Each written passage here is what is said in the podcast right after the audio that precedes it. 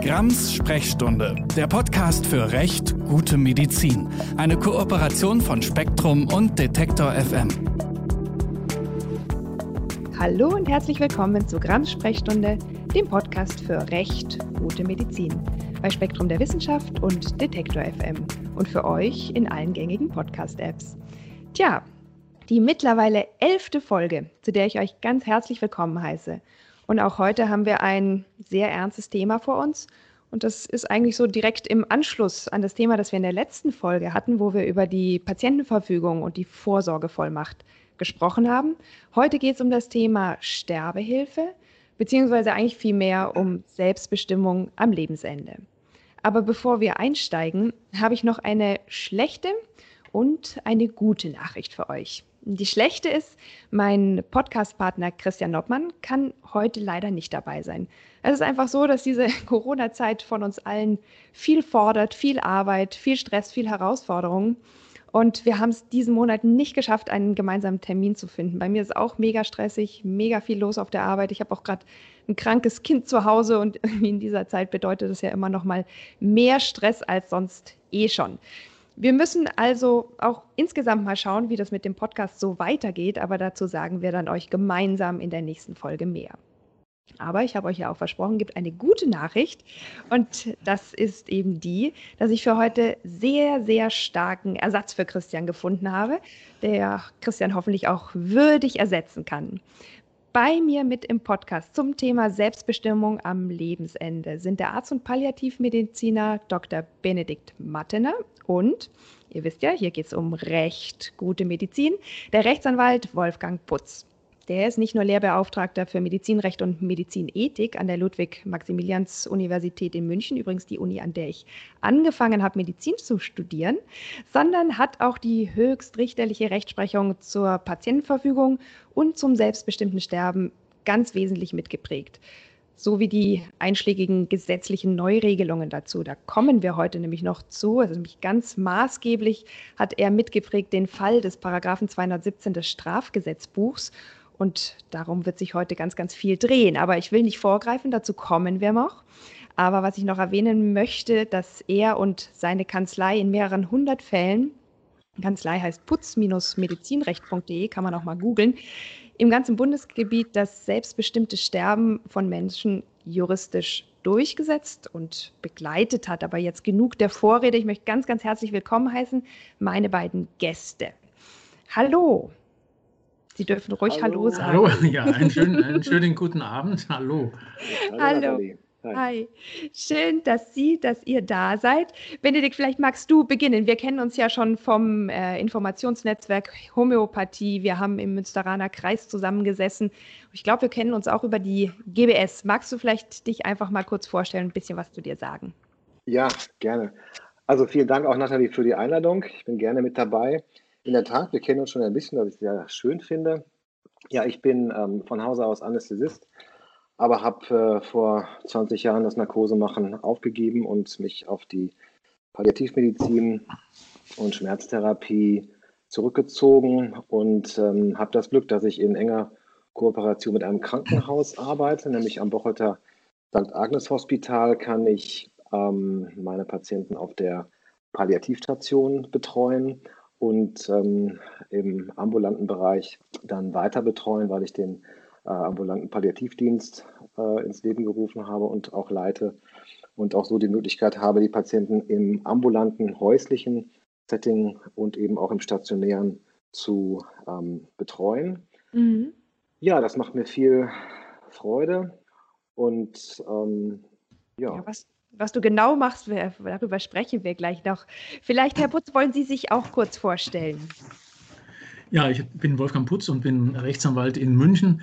Ich habe äh, nach dem Abitur zuerst äh, Jura studiert und wollte dann noch als fertiger Rechtsanwalt mit kleiner beginnender Kanzlei Medizinstudium draufsetzen.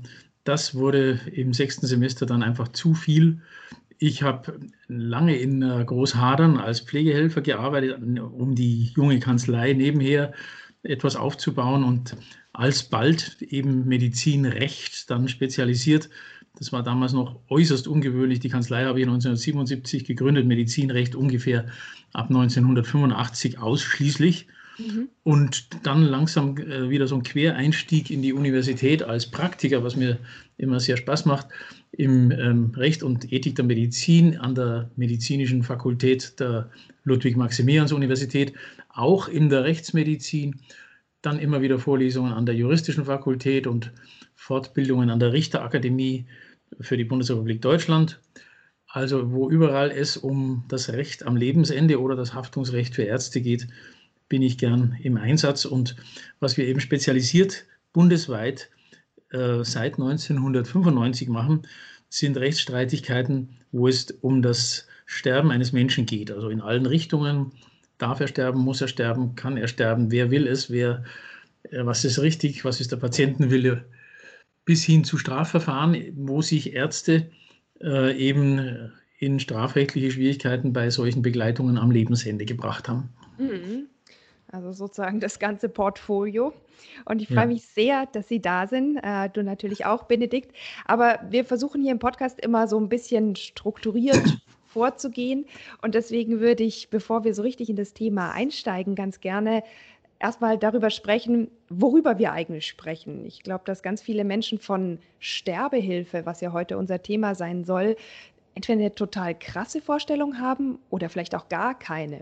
Und ich dachte, wir steigen heute ganz basic ein und erklären erstmal, welche fünf Formen der Sterbehilfe werden unterschieden.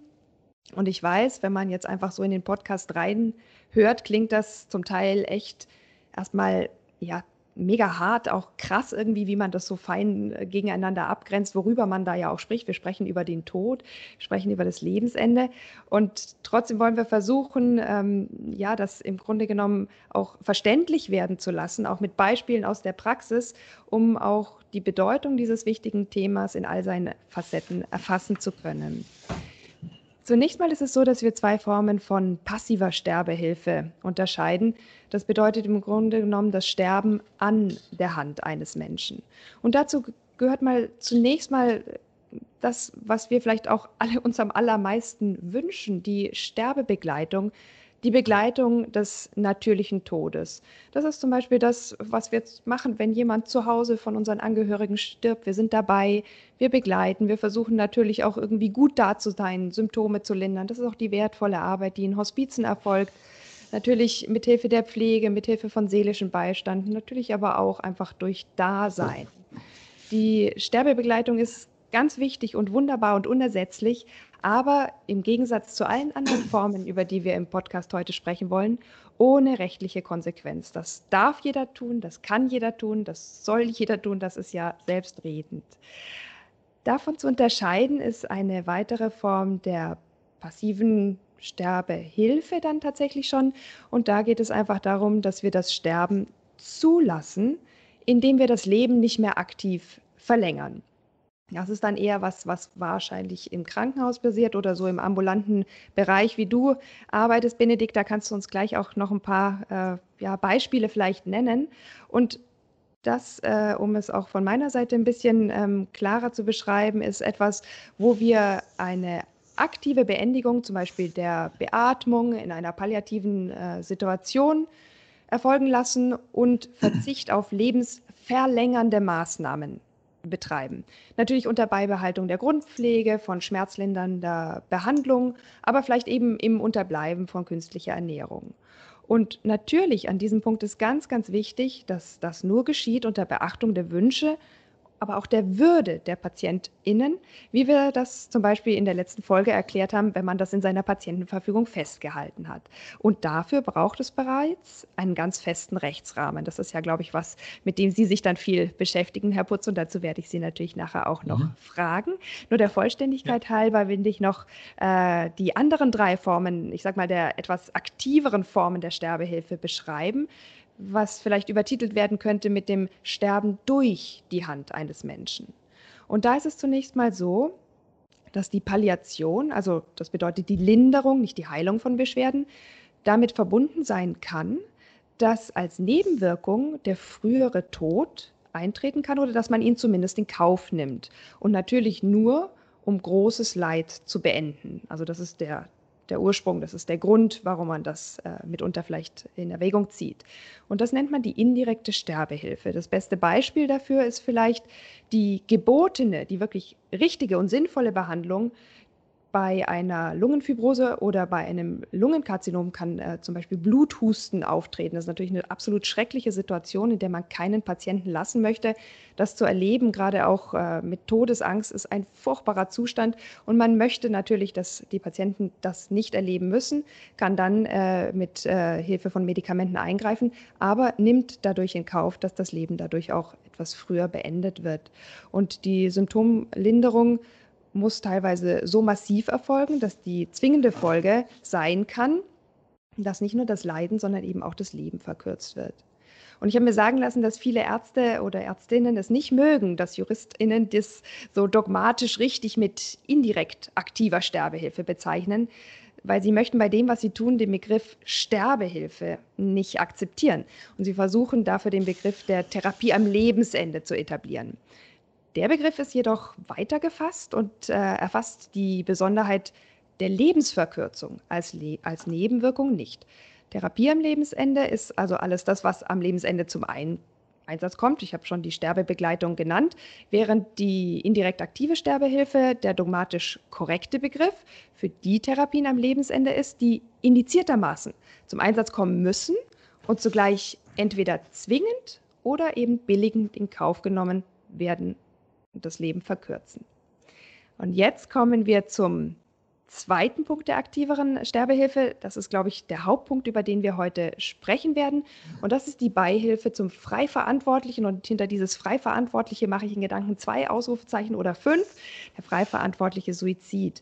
Also die Hilfeleistung zur Selbsttötung, natürlich nach Aufklärung und Erklärung aller anderen verfügbaren Optionen. Dann zum Beispiel durch die Beschaffung oder die Bereitstellung eines tödlichen Medikaments. Ganz häufig wird hier Natriumpentobarbital verwendet. Das muss der Patient, die Patientin selbst einnehmen. Es erfolgt also quasi eine Tötung durch sich selbst mit der Hilfe von anderen. Und genau darum dreht sich dieser Paragraph 217 des Strafgesetzbuches, über den wir heute noch ganz viel sprechen werden.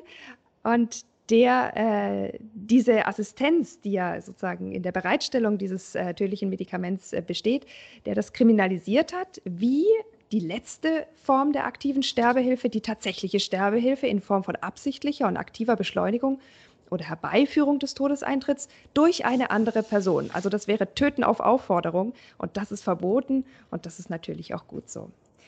Benedikt, jetzt habe ich super lang und super viel theoretisch hier geredet. Was bedeutet es in der Praxis? Du bist Palliativmediziner, du bist Mediziner, du bist natürlich auch Arzt. Wir als Arzt äh, oder Ärzte, äh, Ärztinnen ähm, sind ja angehalten, das Leben zu bewahren, das Leben zu retten. Wie sehen diese vier Fälle oder diese fünf Fälle bei dir in der Praxis aus? Kannst du uns ja, ein paar Beispiele ich nehme geben? ein paar Beispiele dazu, genau. Ja. Also wir stellen uns vor, wir haben einen Patienten mit einem Hals-Nasen-Ohrentumor.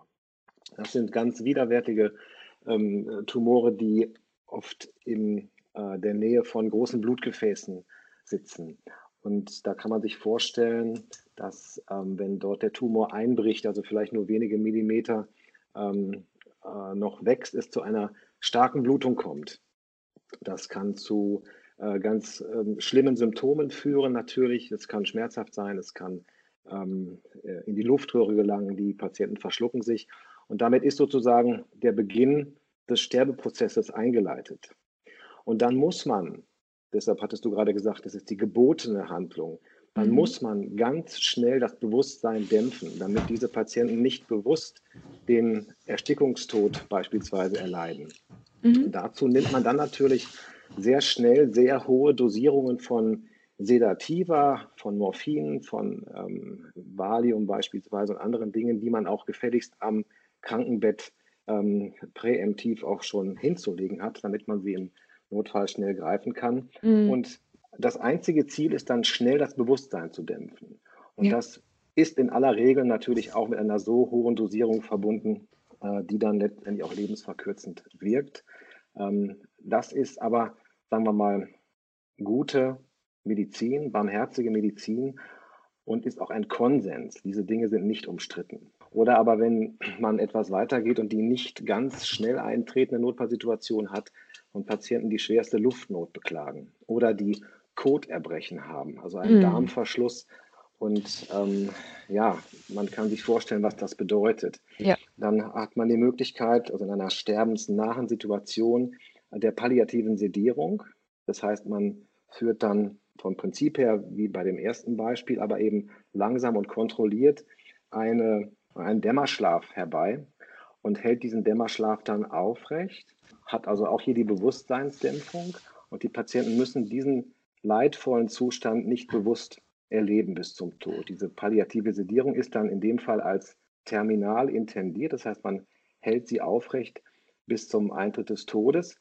Und entscheidend ist jetzt hierbei auch, dass die Dosierungen, die wir benutzen, nicht letal sind. Ja. Also da, wenn wir das jetzt kriegen würden, würden wir schön schlafen, aber nicht daran sterben. Mhm. Man hält also diesen Dämmerschlaf aufrecht, aber wird dann natürlich keine Infusionen geben, keine Ernährung geben, ja. ähm, sodass man dann letztendlich äh, im Dämmerschlaf am Nierenversagen stirbt. Mhm. Aber eben leidlos und naja, in der Regel sind natürlich diese Körper ähm, geschwächt durch das fortgeschrittene Tumorleiden, sodass dann diese Sedierung auch nur wenige Tage, manchmal auch noch kürzer ähm, dauert. Aber da ja. ist eben auch die klare Intention, das Leiden zu lindern. Und das geht eben nicht mehr anders als mit einer Bewusstseinsdämpfung. Das sind alles ja. Dinge, die sind unumstritten, auch der, in den Religionsgemeinschaften unumstritten, äh, bei den Ärzten unumstritten. Das ist breiter Konsens. Ich nenne das immer barmherzige Medizin. Äh, das muss man tun. Alles andere ist unfair. Ja, ja, und auch in gewisser Weise inhuman. Benedikt, hast du noch ein Beispiel für ja. uns? Ein Beispiel muss man noch ähm, bringen, der, das wird subsumiert auch unter dem Begriff passive Sterbehilfe, hat aber ganz krasse aktive Elemente. Das ist zum Beispiel die Beendigung einer Beatmung. Das klassische Beispiel dafür ist der Patient mit einer ALS, also diese Amyotrophe Lateralsklerose. Das ist die schlimmste Krankheit, die man kriegen kann in meiner Sicht, ähm, die letztendlich immer zum Tod führt innerhalb von meistens ein bis zwei Jahren und bei mhm. der es immer zu einer Atemlähmung kommt. Die Patienten kommen also irgendwann an einen Punkt, wo sie sich entscheiden müssen, sich beatmen zu lassen oder nicht. Das machen in Deutschland nicht sehr viele, aber das gibt es auch. Ja. Und diese Krankheit ist dadurch gekennzeichnet, dass sie keinerlei geistige Beeinträchtigung bringt. Die Menschen ja. sind also sozusagen völlig gelähmt, werden beatmet, weil sie auch nicht mehr atmen können, sind aber im Kopf klar und können dann über moderne Medien, für über, über technische Hilfsmittel mit so einer Kopfmaus, die die Augenbewegung detektiert. Ist das nicht die, die Krankheit, die Stephen Hawking hatte? Genau, genau. Ja, okay. wobei er die, die juvenile Form hatte, die extrem langsam verläuft. In der Regel sind die Krankheitsverläufe auf wenige Jahre begrenzt. Ja. Mhm. Dann hat man also die Situation, dass jemand beatmet ist, kann sich über diese Elektronik äußern und es kann eben sein, dass der an einem bestimmten Punkt sagt, jetzt ist es gut, ich möchte sterben, bitte ja. stell die Beatmung ab. Ja. Und dann rein praktisch bekommen die Menschen eine Narkose und dann schaltet jemand die Maschine ab mhm. und zehn Minuten später ist der Patient tot. Ja. Ähm, das läuft unter dem Begriff passive Sterbehilfe, aber ist natürlich eine sehr aktive Handlung, die unmittelbar auch zum Tode führt. Aber trotzdem ist es passive Sterbehilfe. Es ist ähm, die Umsetzung des Patientenwunsches. Denn die Beatmung ist eine invasive Maßnahme, die ist zustimmungspflichtig. Und wenn der ja. Patient diese Zustimmung entzieht, dann muss man dem Folge leisten und dann ist diese ähm, äh, Handlung dann letztendlich so, dass sie eben schnell äh, zum Tode führt. Mhm. Also ähm, man ähm, hat eine ganze äh, Palette von äh, guten Möglichkeiten, ähm, solche Situationen zu lindern. Wir reden aber dann wirklich über sterbensnahe Situationen. Ja. Und das Thema, was wir ja jetzt noch im Weiteren haben, sind ja gerade auch Patienten, die eben nicht in einer sterbensnahen Situation sind und ähm, die diese Dinge jetzt wie hochdosierte Medikamentengaben, palliative Sedierung und so weiter eben nicht ähm, für sich in Anspruch nehmen können. Mm, und die trotzdem, trotzdem den Wunsch haben, äh, selbstbestimmt zu sterben. Ich will vielleicht an der Stelle noch eine wichtige Sache sagen, die gerade auch bei uns in Deutschland ganz wichtig ist, weil international gibt es für das Wort Sterbehilfe auch das Wort Euthanasie. Und wegen der ganz speziellen Bedeutung von Euthanasie, also der gezielten und natürlich absolut inakzeptablen Menschenmorde in der Nazizeit, sollte dieses Wort hier bei uns und gerade hier bei uns nicht verwendet werden. Das ist kein Synonym hier bei uns. Die, ich will es nochmal ganz klar sagen, die, die Sterbehilfe killt keine Menschen. Das hast du ja auch gerade sehr deutlich gemacht, Benedikt. Das ist ein ja letztlich ethisch und medizinisch verantwortungsvolles Konzept, um Menschen in ihrer Selbstbestimmung am Lebensende gerecht zu werden.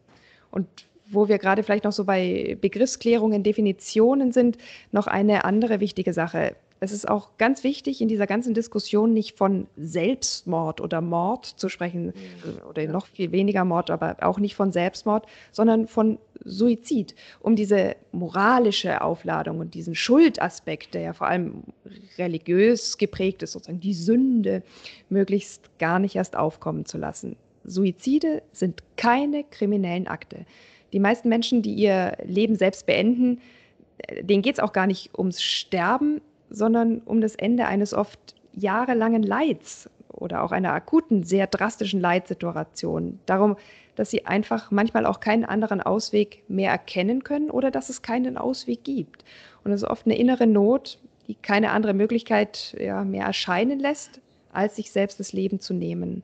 Und als Ärztinnen können wir natürlich äh, viele andere Möglichkeiten aufzeigen, dieser Not zu entkommen.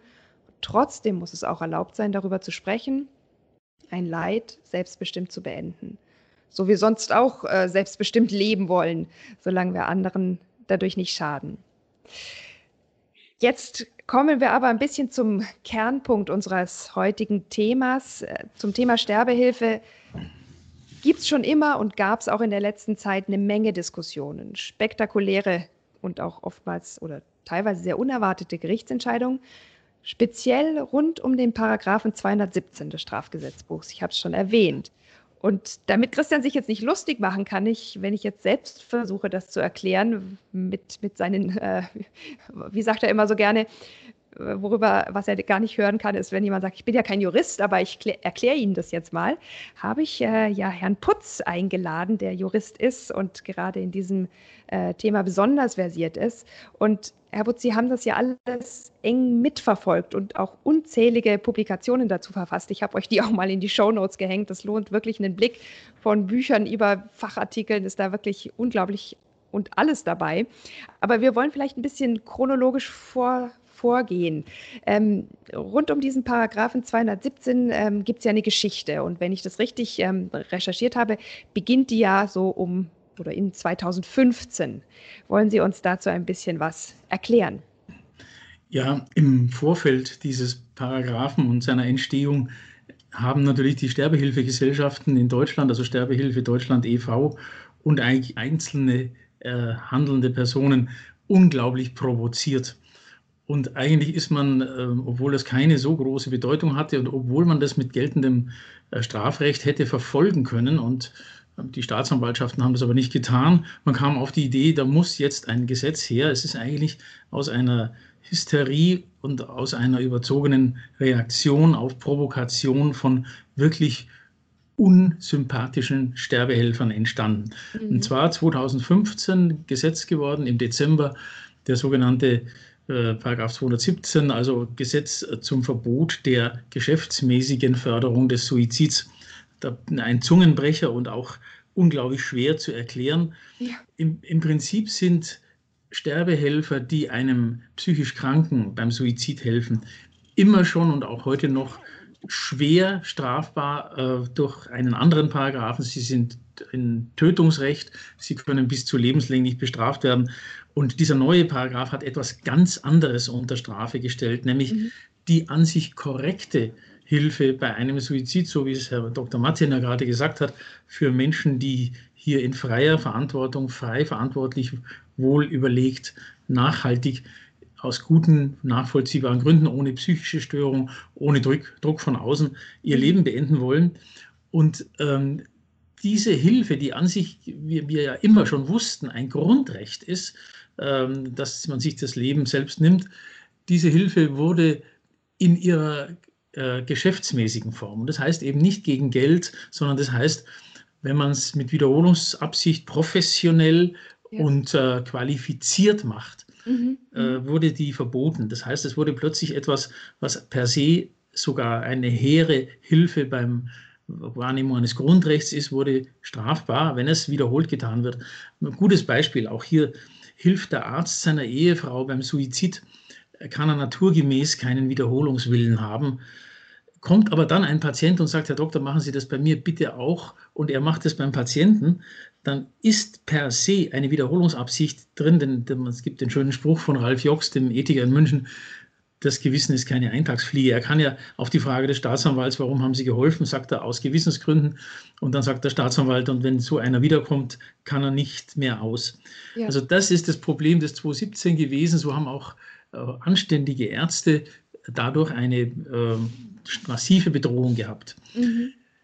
Zwischendurch kam dann, als der immer noch galt, das ist ja das Kuriose, kam im Jahr 2017 das Bundesverwaltungsgericht und hat gesagt, was eigentlich ein Jurastudent wie ich 1968 äh, folgende äh, kapiert hatte, dass der Suizid die Ausübung äh, der Selbstbestimmung ist, weil das höchste Grundrecht, das wir haben, ist die Selbstbestimmung mhm. und die steht über dem Leben. Das heißt, wenn ich nicht leben will, dann darf mich keiner am Leben halten.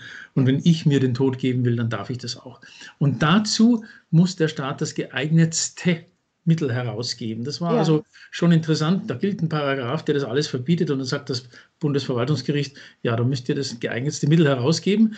Und dazu ist die oberste Bundesbehörde, die dem äh, Bundesgesundheitsminister Spahn untersteht, das BfArM, das Bundesamt für Arzneimittel und Medizinprodukte, verpflichtet. Mhm. Denn wir haben in Deutschland, wie in jedem Rechtsstaat, die Bindung der Verwaltung an die Gesetze und die oberste Bundesrechtsprechung. Das ist eine Bindung. Ja. Trotzdem weigert sich Herr Spahn bis heute, das herauszugeben. Naja, und dann Ende, das Ende der Geschichte ist natürlich das Bundesverfassungsgerichtsurteil vom Februar dieses Jahres. Mhm. Da ist dieser Paragraph 217 Strafgesetzbuch durch verschiedene Verfassungsbeschwerden, wir selbst, also unsere Kanzlei, haben insgesamt mit einer anderen Kanzlei zusammen, glaube ich, sieben Ärzte vertreten. Also wir haben genau die Idee gehabt, das tangiert die Ärzte. Darüber können wir noch reden. Ja. Er ist jedenfalls für nichtig erklärt worden. Jetzt ist der Spuk eigentlich vorbei. Ja, man kann sagen, äh, das wäre eigentlich eine riesige und sensationelle Berichterstattung wert gewesen. Aber im Februar, wir erinnern uns alle ungern zurück, kam dann Corona und fing richtig an, dass wir alle verstanden haben, worum es da geht. Und eigentlich schon wie schon 2015, als ja dieses erste, äh, auch sensationelle, aber eher im negativen äh, Sinne Urteil gesprochen wurde, als damals die Frü Flüchtlingskrise äh, das alles überlagerte, äh, wie Benedikt mir so treffend im Vorgespräch erklärt hat. Ähm, ist es eigentlich beide Male nicht zu dieser öffentlichen Resonanz dieser wirklich krassen Urteile gekommen. Und äh, dadurch kam es auch nie so richtig zu einer öffentlichen Diskussion, die das Thema eigentlich verdient hätte.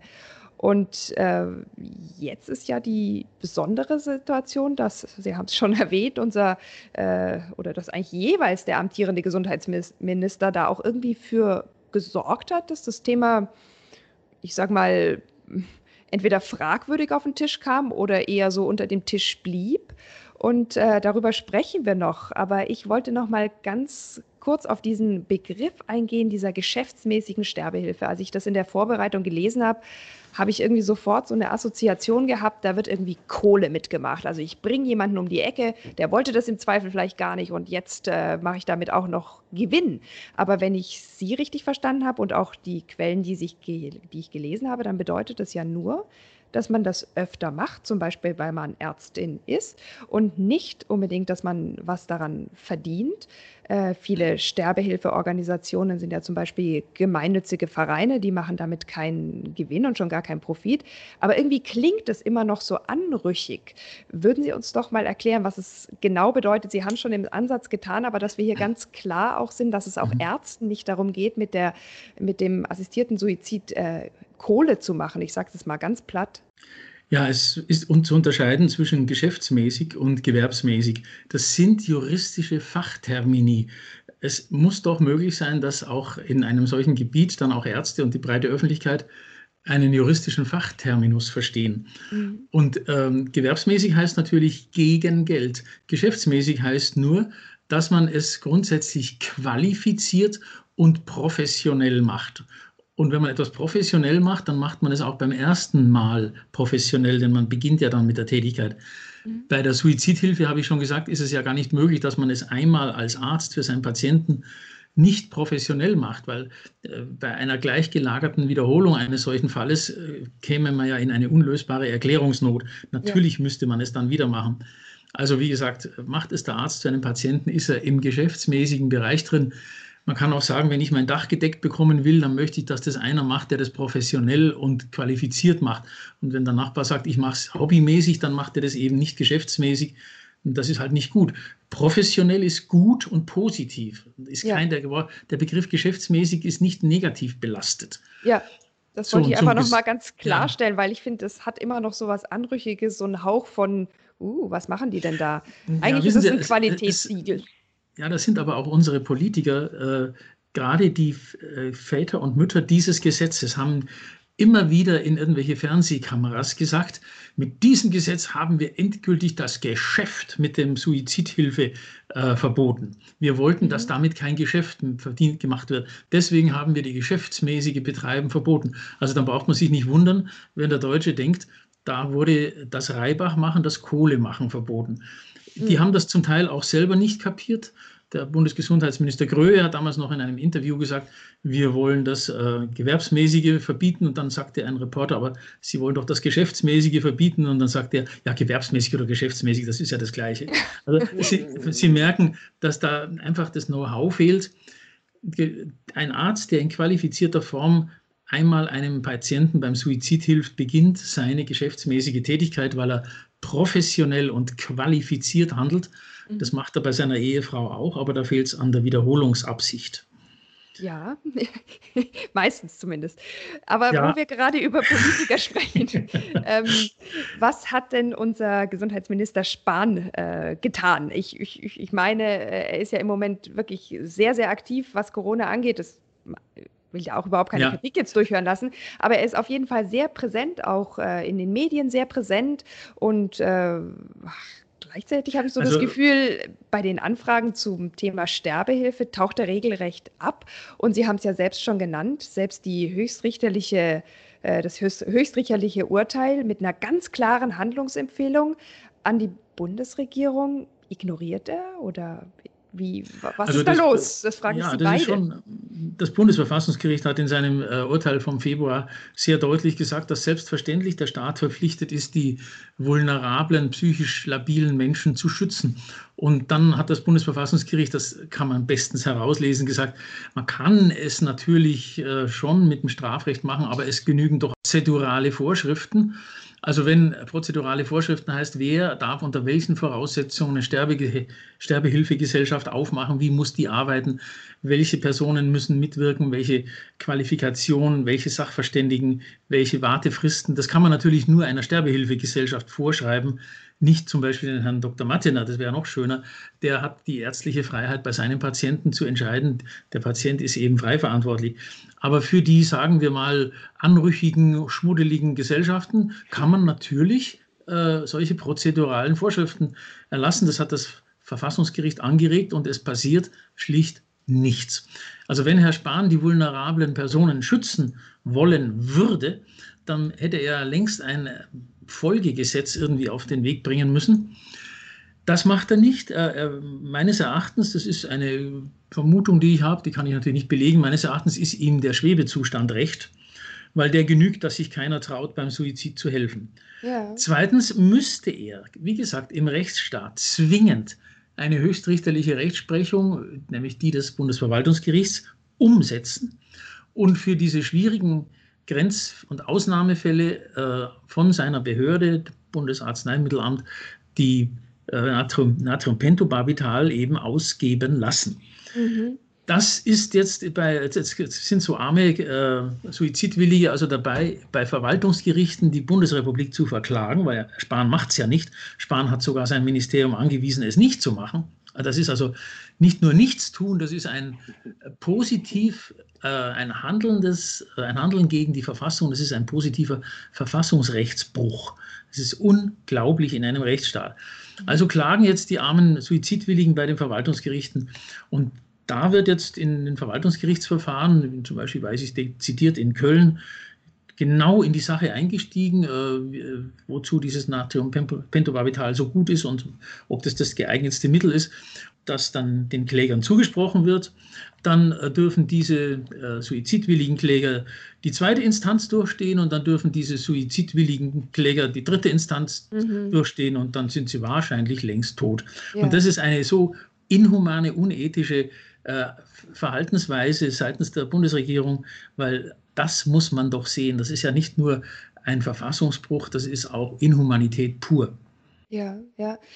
Benedikt, willst du noch was dazu sagen und was mich vielleicht auch äh, interessieren würde oder was vielleicht auch unsere HörerInnen interessieren würde, ist, was ist dieses Natriumpentobarbital? Also was macht das oder warum ist das das, warum, warum klagen jetzt PatientInnen da auf Herausgabe genau dieses Medikaments? Ja, also ich behalte das jetzt mal ähm, für mich. Ich glaube, man muss jetzt das nicht so breit treten. Ähm, ich äh, denke, man kann sicher sagen, dass das ein sicheres Mittel ist zur Selbsttötung. Es reduziert einen tiefen Schlaf mit den Folgen, die dann noch weiter auftreten. Ähm, dabei würde ich es mal gerne belassen. Mhm. Ähm, ich ähm, kann zu diesem Komplex jetzt ähm, eigentlich gar nichts äh, hinzufügen. Das hat der Wolfgang ähm, Putz genau äh, treffend beschrieben. Ich finde das auch ganz schwierig, äh, dass hier die Politik jetzt nicht aktiv wird und ähm, ja, es hat auch vielleicht ein bisschen damit zu tun, dass wir über das Thema in der Öffentlichkeit kaum sprechen. Es entsteht ja kaum Handlungsdruck. Ähm, wenn ich mich an, an 2015 im Sommer erinnere, da waren die Talkshows äh, voll von dem Thema. Ne? Das war präsent. Da konnte ja. man sich als Politiker diesem Thema auch nicht entziehen. Und jetzt ähm, ist es eben durch Corona ebenfalls wieder nicht in der Öffentlichkeit. Das hat sicherlich auch damit zu tun, dass im Moment diese Passivität ja offenbar nicht äh, zu Schaden führt und ähm, die Journalisten da nicht ähm, ähm, intensiv nachhaken. Ich wollte einmal noch mal ganz klar sagen, das, was Herr Spahn macht, ist, äh, ist, ist das verfassungswidrig. Er, darf er das? Ich kann mir das selbst irgendwie nicht richtig erklären. Also was verfassungswidrig ist, darf man nicht. Natürlich darf er das nicht. Ähm, es ist, Sie können auch nicht Herr Spahn persönlich, sondern es ist eben der, die Bundesrepublik Deutschland, in dem Fall handeln durch das Bundesministerium für Gesundheit und dessen oberster Behördenchef ist der Herr Spahn. Also es ist die Bundesrepublik Deutschland und die wird auch in diesen Verwaltungsgerichtsverfahren beklagt. Und ich weiß konkret von dem Kölner Verfahren, dass das Verwaltungsgericht jetzt genau die Frage, die Sie gerade dem Benedikt gestellt haben, ähm, prüft, nämlich ist das jetzt wirklich das geeignetste Mittel und tun es andere nicht auch. Natürlich, alles ist Gift. Sie können auch äh, sich in der Natur äh, Giftpflanzen einverleiben oder irgendwas, aber es ist, und das äh, wird diese Beweisaufnahme ergeben, soweit ich sie verfolgen kann, das geeignetste Mittel. Und es mhm. ist doch wichtig, dass wenn man jemand hilft, dass man ihm nicht mit einem äh, mühsam hintereinander einverleibten Mix aus verschiedenen Medikamenten und vielleicht noch mit der Aufforderung, bitte nicht zu langsam, weil sonst tritt das Müdewerden ein, bevor das Gift ganz drunten ist und solchen ja. Perversionen ja, äh, ja. Äh, eben behandelt. Vielleicht ein ganz wichtiger Hinweis. Es gibt einen Bereich in Deutschland, wo Natrium, Natrium Pentobarbital zulässig ist. Und das ist die Tötung im Tierreich. Und was passiert? kein einziger Tiermediziner in Deutschland würde irgendein anderes Mittel verwenden, weil es das am besten geeignet ist. Ja. Der Patient schläft ein, merkt nichts mehr und hinüber. Also was Sie ja auch noch aufgeführt haben, ist, dass dieser, also möglicherweise ist ja das Bedenken oder der Grund für dieses Verhalten des Ministeriums oder auch einzelner PolitikerInnen, dass sie irgendwie so eine Art Sorge haben, dass Patienten mit einer psychischen Erkrankung, vielleicht einer Depression, dann nicht die vielen guten Angebote, zum Beispiel einer Psychotherapie, einer psychiatrischen Behandlung oder bei schwerer Krebserkrankung vielleicht eine palliative Behandlung mit einer Schmerzmedikation oder sowas nutzen, dass also diese Vulnerablen quasi Gruppen in gewisser Weise in den Suizid gedrängt werden, dass es vielleicht auch so eine Art Run auf den äh, Suizid gibt. Und ich habe mich gefragt, auch in der Vorbereitung, wenn es denn diese Sorge, die ich total nachvollziehen kann, die ich berechtigt finde, gibt, warum geht man dann nicht her und schützt diese vulnerablen Gruppen. Dann müsste man doch sagen, okay, wir geben jetzt nicht das äh, Natriumpentobarbital an jeden, aber wir haben hier eine große Kampagne zur Su Suizidprävention aufgefahren und die habe ich nicht gesehen. Benedikt, weißt du da mehr? Nein, das, da stimme ich dir zu. Ähm, nun muss man aber auch sagen, bis 2015 hatten wir ja die Rechtslage, wie wir sie jetzt wieder haben, seit Februar. Und man kann ja doch nicht davon sprechen, dass in dieser Zeit, also bis 2015, hier irgendwie, also für mich jedenfalls nicht erkennbar, ein Druck oder ähnliches ähm, aufgebaut wird gegenüber den vulnerablen Dru Gruppen, äh, sich doch ähm, zu suizidieren. Ich halte das für ein natürlich ähm, denkbares Szenario, aber ob das in diesem Ausmaß wirklich stattfindet, wage ich mal zu bezweifeln. Mhm. Ähm, das mit der Suizidprävention finde ich ähm, ganz wichtig. Ähm, in der Tat, ich habe noch nie eine Partei gehört, ähm, die gesagt hat, wir können uns mit dem Skandal, dass sich jedes Jahr 10.000 Menschen in Deutschland das Leben nehmen, nicht ähm, abfinden. Wir als Partei wollen die Suizidprävention ganz äh, oben auf die Tagesordnung ja. heben ja. und haben erstens, zweitens, drittens dafür.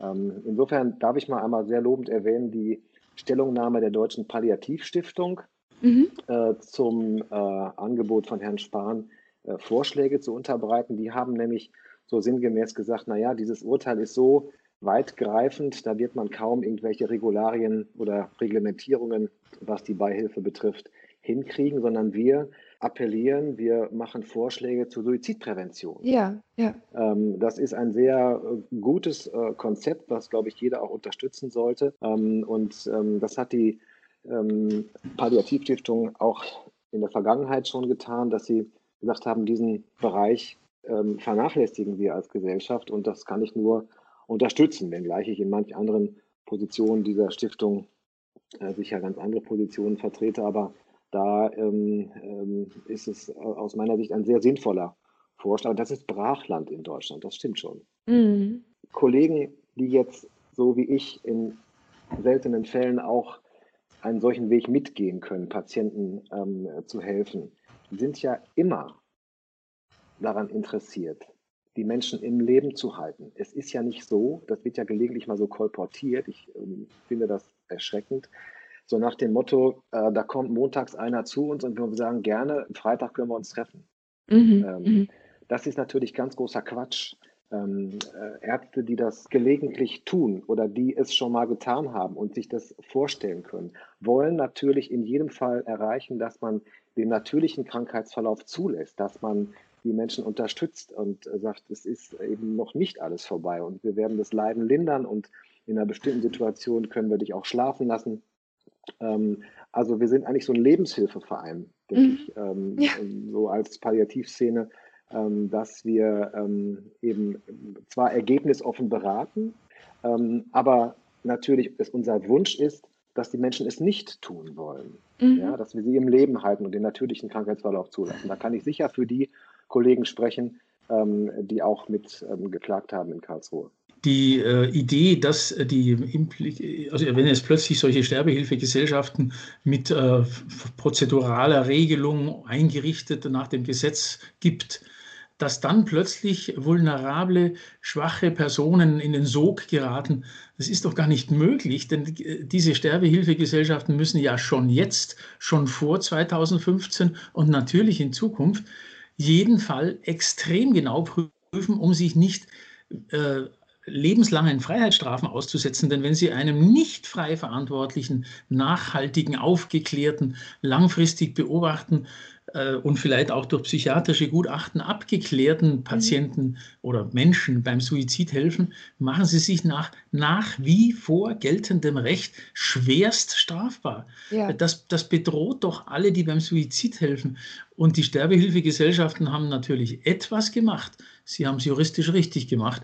Ähm, sie haben Gutachten in jedem Einzelfall geholt. Und wenn Sie es manchmal seltsam gemacht haben, äh, fragte man sich, warum die Staatsanwaltschaften sich denen nicht an die Fersen gehängt haben. Denn wir hatten das Recht, wir haben das Recht und wir werden, egal welche Vorschriften kommen, immer das Recht haben, dass die Hilfe für einen nicht frei verantwortlichen Menschen beim Suizid bis zu lebenslange Freiheitsstrafe nach sich ziehen kann. Mhm, mhm. Ja, ich habe oft das Gefühl, dieses ganze Thema ist noch sehr wenig äh, differenziert, obwohl schon so viel darüber gesprochen wurde und es ja auch wirklich unglaublich gute Stimmen und Berichte und auch äh, was auch immer, Podcasts dazu gab. Und ich habe manchmal das Gefühl, dass sich da ein Einfluss bemerkbar macht, der in diesem Thema auch ganz, ganz wichtig ist und den wir noch nicht besprochen haben. Ich habe neulich mal einen Podcast äh, in der Vorbereitung auch zum Thema Sterbehilfe gehört, in dem eine Pfarrerin sinngemäß gesagt hat, das Leben ist ein Geschenk Gottes. Und wer sind wir, dass wir dieses Geschenk und auch das dazugehörende Leiden nicht annehmen und einfach äh, selbst entscheiden, wann es reicht. Äh, das ist doch Gottes Wille. Und ich frage mich, ob in diesem ganzen Thema auch der Einfluss der Religion, der Kirche zu spüren ist, die da immer noch wie so eine Art Tabu und auch eine Verschleierung drüber legt, weswegen es immer noch nicht gelungen ist, hier eine größere Klarheit zu schaffen. Ja, das ist natürlich ähm, so. Und ähm, ich denke, das ist bei allen Religionen das Problem, dass sie äh, davon ausgehen, das eint ja das Judentum, den Islam und äh, den ja, Buddhismus nicht so, aber ähm, jedenfalls die drei großen Religionen, ja. ähm, dass äh, die davon ausgehen, dass das Leben ein Geschenk Gottes ist und Geschenke kann man nicht einfach zurückgeben. Ja, das ähm, muss man für sich entscheiden, ob man das so sieht ähm, und ob man sich darin finden kann man das glaubt. Es gibt, ähm, ob man das glaubt, natürlich. Ähm, es äh, gibt nun mal ähm, zwei Drittel der äh, Bevölkerung, die in der evangelischen oder katholischen Kirche ähm, äh, zumindest Beiträge zahlen. Und ähm, insofern sind die ähm, Beiträge, die anderen Beiträge auch spürbar. Wir hatten ja neulich die Sendung Hart aber fair. Da hat ja der Vorsitzende der Deutschen Bischofskonferenz sehr klar und deutlich gesagt, wie die katholische Kirche das ähm, sieht. Willst du es vielleicht nochmal kurz wiederholen? Gut. Also die Position war ganz klar, ähm, das Leben ist ein Geschenk Gottes, darüber darf der Mensch nicht verfügen mhm. und deswegen ähm, ist der Suizid abzulehnen. Und der ja. Vatikan hat ja vor einigen äh, Wochen auch nochmal ganz klar gesagt, dass diesen Menschen auch die Sterbesakramente zu versagen sind. Mhm. Ja, gut, ähm, das ist letztendlich nur konsequent und man muss sich halt grundsätzlich überlegen, ob man diese Dinge für sich ähm, haben möchte und sie so sieht oder nicht. Ähm, aber das ist nun mal eine der vielen Positionen, die man, finde ich, auch haben kann zu diesem Thema. Es gibt ja bei unserem Thema jetzt, glaube ich, kein richtig und kein falsch im Nein. absoluten Sinne. Ja. Es gibt Positionen, äh, die darf man vertreten und ähm, die muss man auch gar nicht bewerten. Ja, ich finde, man muss respektvoll miteinander umgehen und alle Positionen auch äh, respektieren. Mhm. Äh, das ist ja noch was anderes als tolerieren. Ich muss manches äh, tolerieren, aber nicht respektieren. In diesem Fall respektiere ich wirklich alle Meinungen. Ich ähm, begrüße es, wenn die Menschen sich dazu äh, Gedanken machen und dann in, in der Sache natürlich hart auch streiten. Aber gerade das Thema ist wirklich so ja, vulnerabel, so, so sensibel, dass man eben ähm, auch solche Auffassungen natürlich haben darf. Ja, also jede Weltanschauung ist sozusagen willkommen. Herr Putz, wollten Sie dazu auch noch was sagen? Ja, das Recht ist eben verpflichtet, äh, der breiten Vielfalt von Wertvorstellungen in der Bevölkerung gerecht zu werden. Und das Recht ist äh, zwar in Deutschland eine gewisse Grundprägung durch die christliche Geschichte, aber die Verfassung zwingt uns, dass wir als säkularer Staat das Recht aus den verschiedensten Wertvorstellungen, wie Dr. Martina gerade gesagt hat, äh, ähm, zulassen. Und ähm, deswegen muss das Recht allen gerecht werden. Und das Leben, äh, sich selbst zu nehmen, ist nach unserem Grundgesetz eben ein Verfassungsrecht. Denn das höchste Recht, ich meine, so ist unser Grundgesetz aufgebaut, äh, die, die Disposition über das eigene Leben gerade unter der nationalsozialistischen Vorgeschichte, mhm. kann immer nur dem Träger dieses Lebens zustehen. Und zwar genauso, dass er sagt, ich äh, will, dass eine ärztliche äh, technisch machbare Lebensverlängerung unterbleibt oder ich will, dass sie beendet wird oder ich beende selbst. Und ähm, das ist natürlich ein Recht, was nicht vom Staat abgestuft werden kann. Der Staat kann nicht sagen, naja, wenn du, wenn du richtig schwer krank bist und schon uralt, verliert ja nicht mehr so viel, dann geht das. Aber wenn du noch jünger bist oder vielleicht nicht so schwer krank, dann hast du dieses Recht nicht. Also einen abgestuften Lebensschutz oder eine abgestufte Einschränkung der Selbstbestimmung, das fällt einem eigentlich dann sehr schnell ein, kann es nicht geben. Interessant, dass auch Patientenverfügung auch ohne Rücksicht auf Art und Stadium einer Erkrankung. Wir wissen doch alle, dass Zeugen Jehovas zum Beispiel eine Patientenverfügung machen, dass sie unter keinen Umständen Blut bekommen. Mhm. Die können in einer Situation, äh, müssen sie als Ärzte die sterben lassen, obwohl sie ohne weiteres zu retten wären. Also das ist ja wohl dann äh, ein Fall. Warum wundern sich die Leute dann, dass man sich auch ohne Rücksicht auf Alter und Krankheit in allen Stadien des Lebens frei verantwortlich das Leben nehmen kann? Es ist nur konsequent. Ja, ja. Darf da hat ja jetzt einmal kurz mhm. einsteigen noch. Ja, klar. Du hattest gerade den Wink zu, den, zu der Nazi-Zeit gebracht. Ähm, ich hatte gerade gesagt, dass wir gerade diese Themen respektvoll äh, miteinander diskutieren mhm. sollen. Und ähm, da muss ich sagen, höre ich von der Gegenseite gelegentlich ähm, also Entgleisungen, die nämlich gerade äh, so die Nazi-Keule wieder schwingen. Mhm. Ich habe gerade noch einen Leserbrief äh, vor mir, das war 2015 in der äh, Frankfurter Allgemeinen Zeitung, wo es äh, letztendlich heißt, ähm, jetzt scheinen sich einige wieder zuzutrauen, den Wert oder Unwert eines Menschenlebens einzuschätzen. Ja, das mhm. ist ja die Wert. Das ist genau das Gegenteil. Das ist, das ist zum Kotzen, ja, da die Nazi-Keule zu schwingen. Ähm, und ähm, ich habe in einem, einem, anderen Blog neulich noch gelesen, als Reaktion auf das Urteil im Februar, dass jetzt ja wieder die Lebenswertdiskussion eröffnet werden würde. Mhm. Das, muss ich sagen, ist kein respektvoller Umgang mit anderen Meinungen zu diesem mhm. sensiblen Thema. Mhm. Ähm, da werde ich auch mal ein bisschen grantig oder ich habe neulich einen Pastor gehört, der mir sagte, oder der in der Zeitung schrieb, wer das Leiden abschaffen will, endet letztendlich beim Abschaffen des Leidenden. Oh. Also da ja, muss ich sagen, hört es dann bei mir auf. Da, da, würde ich dann gerne die Diskussion mal beenden. Mhm. Der, der, entscheidende Unterschied ist, dass im Nationalsozialismus der Staat definiert hat, was lebenswert ist und wir und unser Recht und unsere Gerichte und unser Bundesverfassungsgericht garantieren, dass die Lebenswerteinstufung nur der Patient machen darf. Kein anderer. Das ist doch der diametrale Unterschied aus den Lehren des Missbrauchs des Dritten Reichs.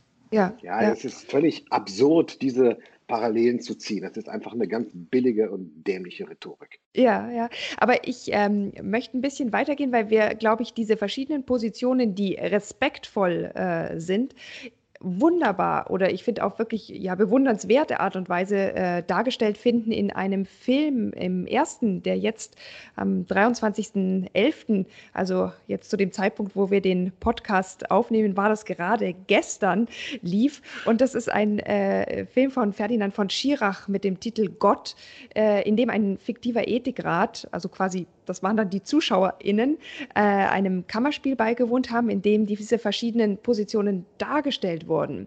Und mich hat dieser Film unheimlich beeindruckt, weil er jede Position sehr respektvoll und sehr ausführlich zu Wort hat kommen lassen.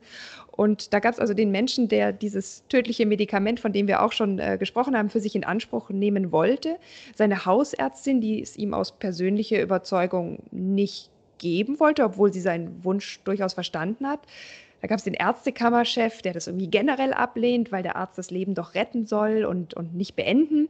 Es gab einen Bischof, der eher so die Ansicht der Kirche des, des Glaubens vertreten hat. Und da gab es natürlich einen Anwalt und eine Verfassungsrechtlerin. Und es ist wirklich eine absolut sehenswerte, äh, ein absolut sehenswerter Beitrag, der aber auch echt unter die Haut geht. Ich konnte die halbe Nacht danach nicht äh, schlafen.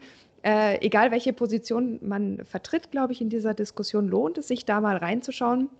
Und die besondere Situation war, und da knüpfe ich jetzt an etwas an, was Sie gesagt haben, Herr Putz, dass hier nicht etwa ein sterbenskranker alter Mann für sein Recht auf äh, einen selbstbestimmten Tod gekämpft hat, sondern ein Mann, wo man auch beim Schauen so dachte, ach, warum, macht er denn nicht? Warum will er denn nicht? Ne? Also, und das ist äh, eine, eine andere Situation als die Situation, die du, Benedikt, vielleicht in der Praxis erlebst, wo du in der mhm.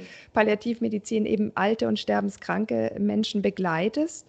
Und schon vor der Sendung, bevor die Ausstellung überhaupt stattgefunden hat, haben sich dann tatsächlich auch Palliativmediziner mit einer Stellungnahme äh, schon bei dem ersten beschwert, dass der Film zu einseitig sei. Und sie haben insbesondere kritisiert, und das zitiere ich jetzt tatsächlich mal, diese Auseinandersetzung, die in diesem Film gezeigt wird, eskaliert mit den Personen des Ärztekammervertreters und des Bischofs um die Frage des Rechts auf Suizid und nicht des Rechts auf einen assistierten Suizid. Die Abstimmung der Zuschauer wird damit auf eine Abstimmung dieser beiden Fragen geleitet und nicht allein über die Kernfrage des assistierten Suizids. Und über diese Differenzierung würde ich jetzt gerne noch mal ganz kurz sprechen. Was, was sagen Sie, was sagt ihr dazu?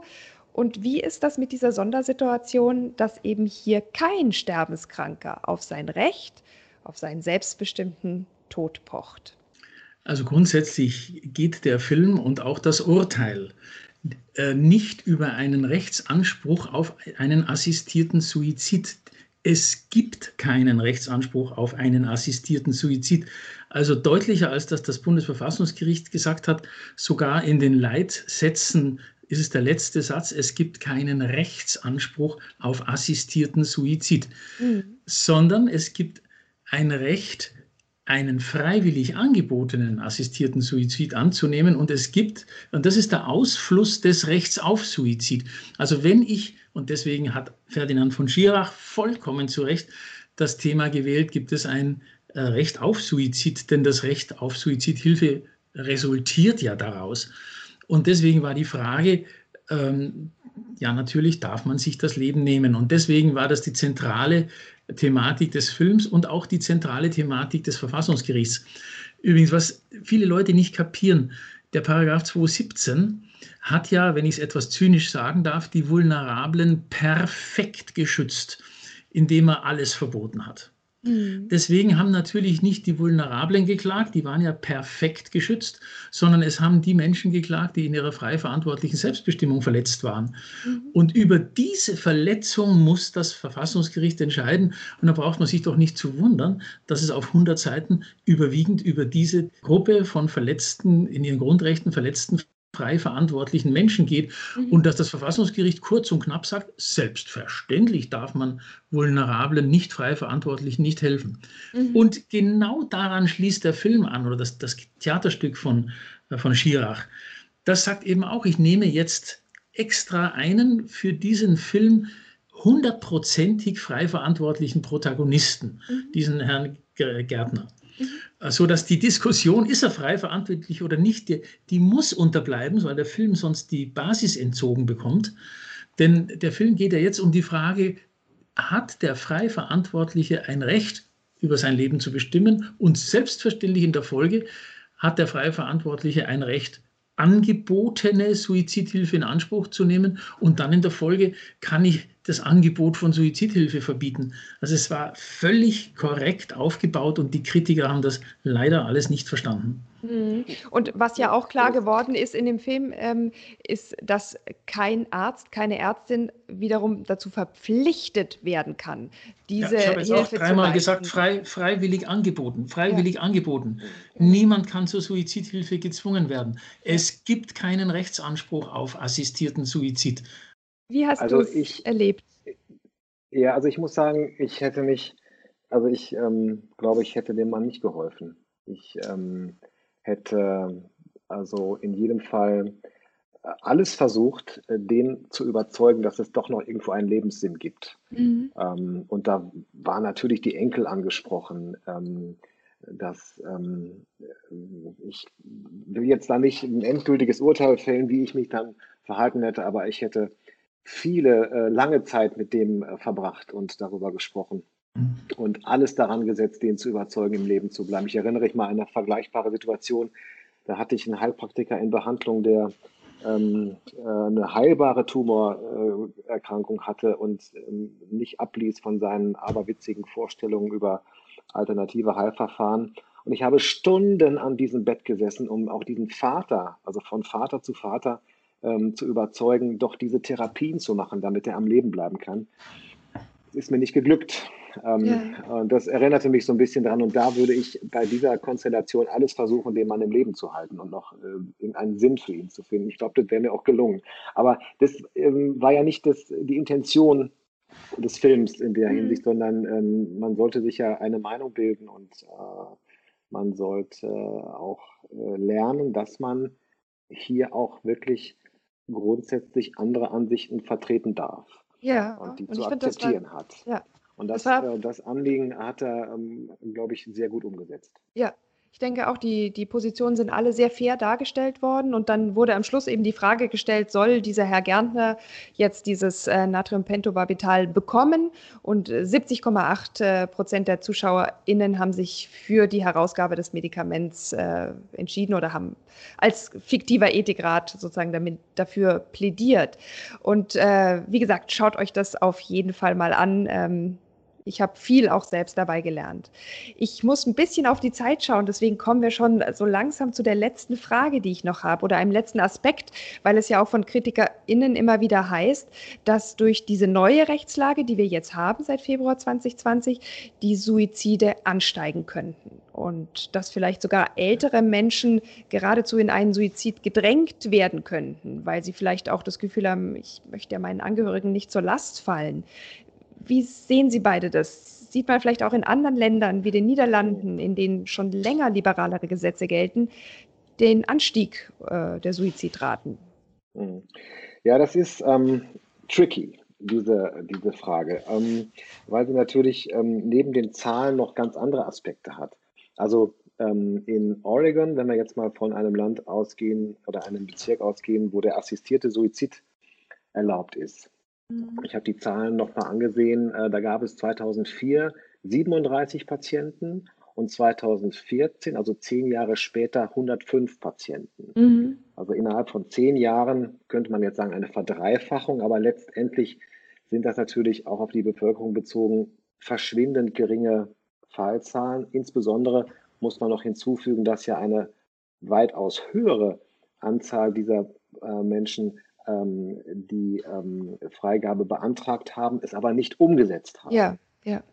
Und äh, was man natürlich äh, bei dem Blick in die Zukunft äh, nie weiß, wir haben, sind ja nun eine Gesellschaft, wir sind die deutsche Gesellschaft mit unseren Eigenheiten, mit unserer Geschichte, mit unseren äh, Facetten und wie man es auch noch alles schmücken will.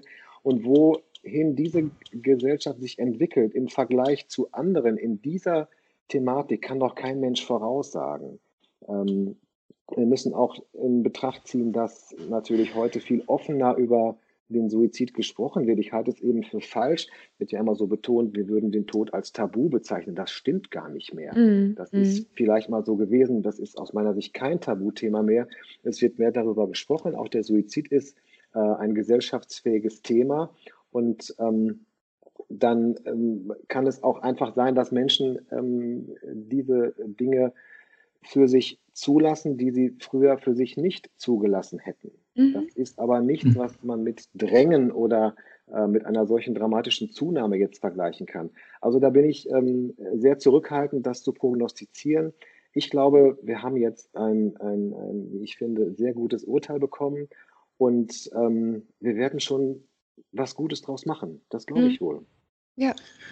Frau Grams, in der Hauptverhandlung, die diesem Urteil des Bundesverfassungsgerichts vorausging, haben die Vertreter dieses Paragraphen, die Regierungs- und Bundestagsabgeordnetenvertreter, eingewendet, dass es in anderen Ländern nach einer solchen Rechtslage zu Erhöhungen der Suizidzahlen kam. Und ich werde nie vergessen, wie Richter, äh, der Präsident äh, der Bundes, des Verfassungsgerichts, Herr Voskuhle, den Vertreter der Bundesregierung fragte, ob Erkenntnisse bestehen, ob in, bei den zunehmenden Zahlen äh, die Menschen dies aus Wahrnehmung ihres Grundrechts äh, gemacht haben oder vulnerable Persönlichkeiten äh, in krankhafter Störung ihrer Entscheidung. Und das war so unglaublich peinlich, weil es blieb eine Stille im Saal und dann sagte er irgendwie, äh, da sind wohl keine Erkenntnisse und dann sagte der Rechtsanwalt, nein, da haben wir äh, keine Erkenntnisse. Es mhm. ist doch ganz logisch, wenn Sie mit solchen Diskussionen und Entwicklungen in einer Gesellschaft die Diskussion lostreten und die Leute jetzt kapieren, dass übrigens nicht erst seit Februar 2020, sondern seit der Geltung des Grundgesetzes mhm. diese Rechte bestehen. Nur jetzt ist es endlich mal gesagt worden und verstanden dass dann mehr Leute von ihrem Grundrecht Gebrauch machen. Natürlich werden die Zahlen steigen, aber wir wissen doch gar nicht, sind es die Freiverantwortlichen oder die nicht Freiverantwortlichen. Und es geht ja auch um die Hilfe. Die Hilfe ist dann weiterhin für nicht Freiverantwortliche maximal strafbar. Mhm. Ja, ich finde es gut, dass Sie das auch immer wieder so, so betonen. Und ich glaube, damit müssen wir schon so langsam zum Ende kommen, auch wenn das Thema natürlich ganz, ganz viele Fragen noch aufwirft, die wir noch nicht beantworten konnten. Aber ich würde Sie beide gerne fragen, was wäre Ihre Idealvorstellung des Umgangs mit dem Thema Selbstbestimmung am Lebensende? Und ich frage dich das als Arzt, Benedikt, und ich frage Sie, Herr Putz, als Juristen. Vielleicht äh, gibt es da ja auch unterschiedliche Auffassungen. Benedikt, vielleicht magst du anfangen. Ach, ähm, was soll ich dazu sagen? Ich, ähm, tja, ich ähm, habe mir schon durchaus Gedanken gemacht um meinen Tod, ähm, um vielleicht Dinge, die ähm, sich entwickeln, eine Demenz, ähm, andere Verschlechterung meiner Gesundheitssituation, die auf ein Sterben hindeuten. Ähm, ich habe eine Patientenverfügung, die sehr ähm, deutlich ist ähm, in äh, den äh, Dingen der Leidenslinderung und mhm. aber auch sehr deutlich ist in den Dingen äh, Therapiebegrenzungen rechtzeitig ähm, durchzusetzen. Ja. Und ähm, das ist meine, meine, mein momentanes Gefühl dazu. Ich möchte ganz lange leben und natürlich ähm, ähm, am besten ganz schnell sterben. Ja. Einfach, einfach umfallen. Mhm. Ähm, mit der Voraussetzung, vorher darüber geredet zu haben und Dinge geregelt zu haben und nichts unausgesprochen zu lassen. Konflikte schnell zu lösen und nicht sie wochenlang mit sich rumzutragen. Und da hat natürlich mein Beruf auch ähm, äh, zu beigetragen.